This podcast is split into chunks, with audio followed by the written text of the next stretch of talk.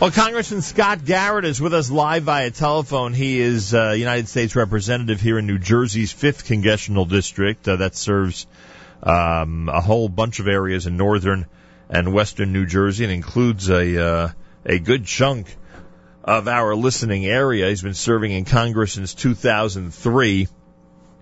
A member of the Republican Party and now a guest of ours here on JM and the AM. Congressman, welcome to JM and the AM.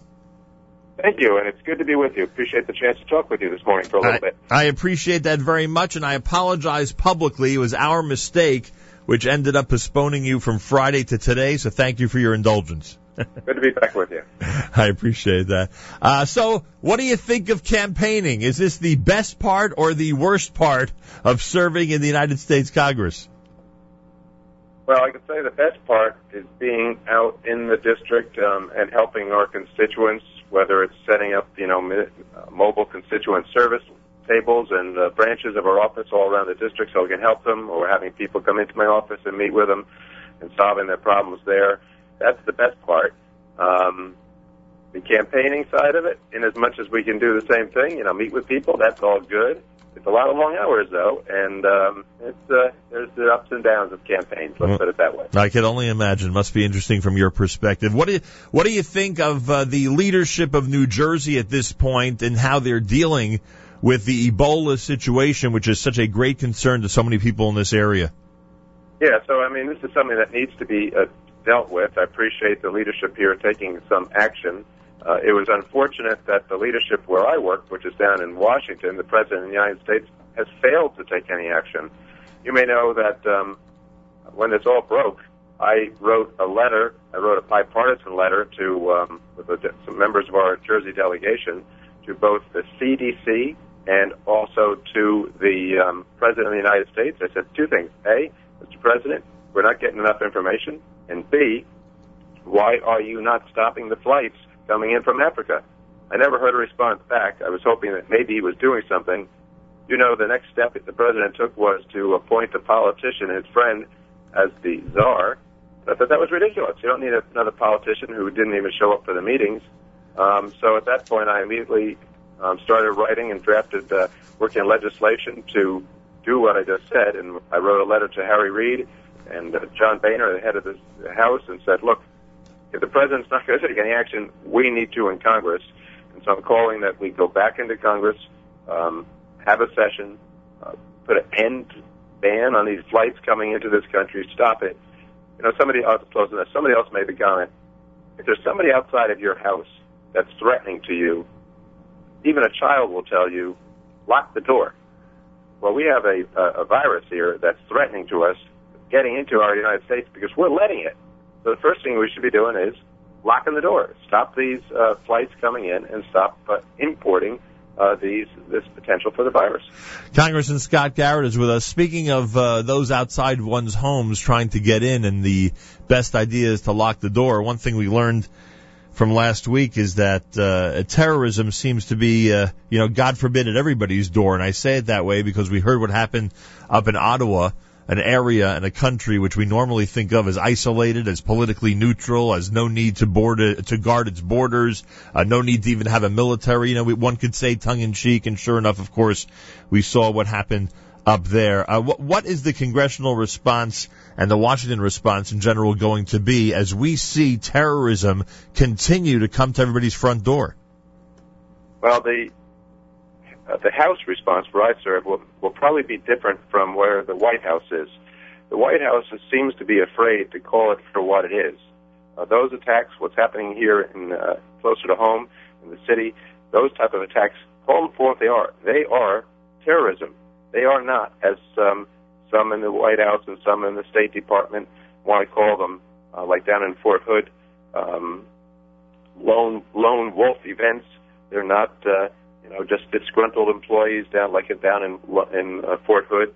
These are terrorists, um, part of the uh, part of the jihad, if you will, um, that are implementing, carrying out their instructions of terrorism. So the first step is to call it for what it is, and the, the White House seems that unable or incapable or unwilling to make that determination. And why is that so important?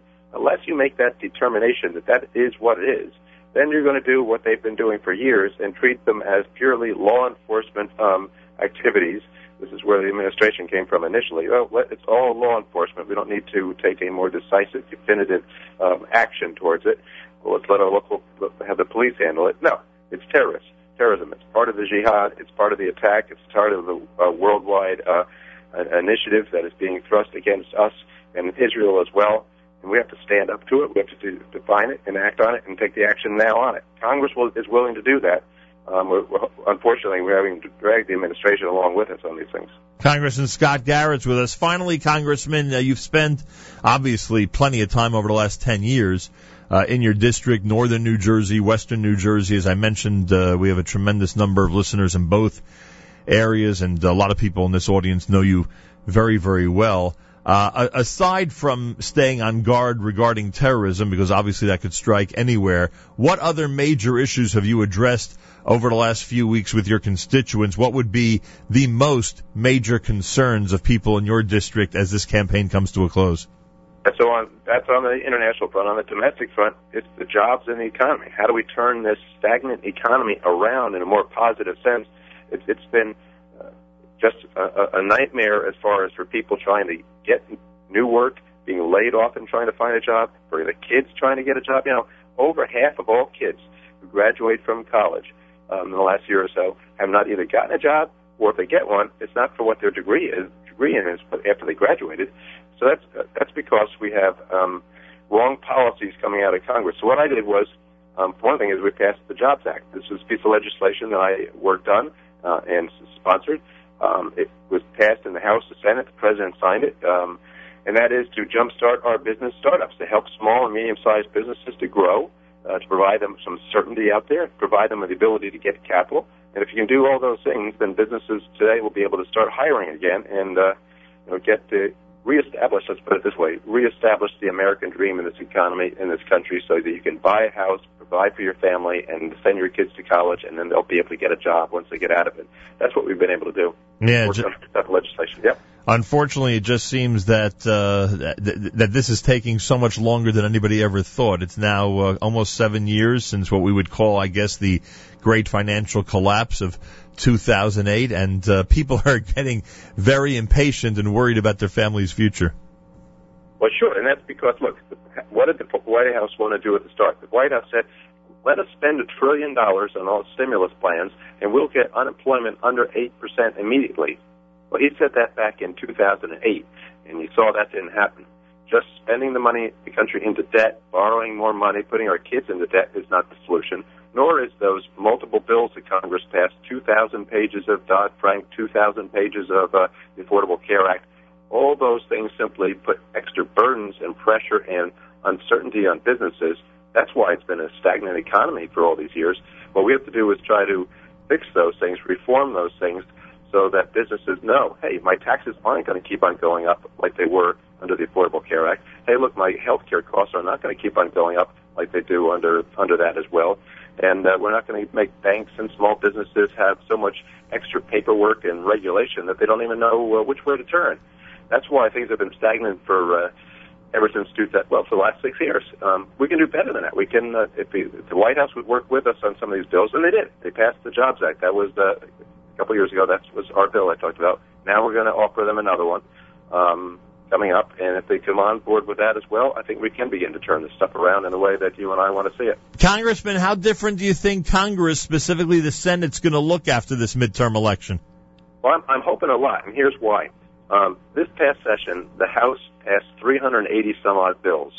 380 some odd bills. We sent them over to the Senate, and the Senate only passed 60 some odd bill, of those back um, and for us to consider.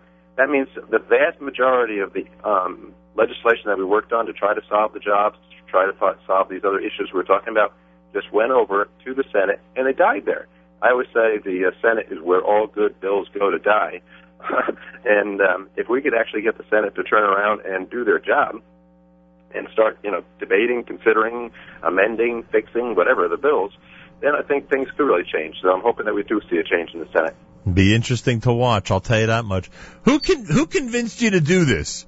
Who ten years ago said to you, you know what, you should run for Congress. You'd be you'd be right for the job. Was there anyone specific, or was a a whole group of people who encouraged you? That's a good question. I don't know. Um, I guess uh, it was a somewhat out of frustration. You know, I was in state government for representing this area for a while as well, and I was getting so frustrated with Washington dictating everything to us. You know, telling us how to educate our kids, um, how to run our lives, how to t- tell us all the rules were. And I said, you know, that's not the role of Washington and bureaucrats. Uh, we should make these decisions here at home. And so I got so frustrated, and my friends said, you know, this is this is not the way the founding fathers intended it. Um, so made the decision. Let's let's give it a shot, and um, as I say, a few years later, here I am. Interesting. Well, I thank you so much for joining us. I know there are a lot of people in this audience who have built great relationships with you over the years, especially in our communities. So uh, we say good luck and thanks so much for joining us this morning. Thanks for the opportunity. Look forward to it in the future. Take Congressman care. Scott Garrett, Northern New Jersey, Western New Jersey, and um, he represents the Republican Party uh, New Jersey's 5th Congressional District for the last 10 years. JM and the AM on a Monday as we continue at 91.1 FM, 90.1 FM in the Catskills. Rockland County at 91.9 in the FM dial, around the world on the web, jmandtheam.org.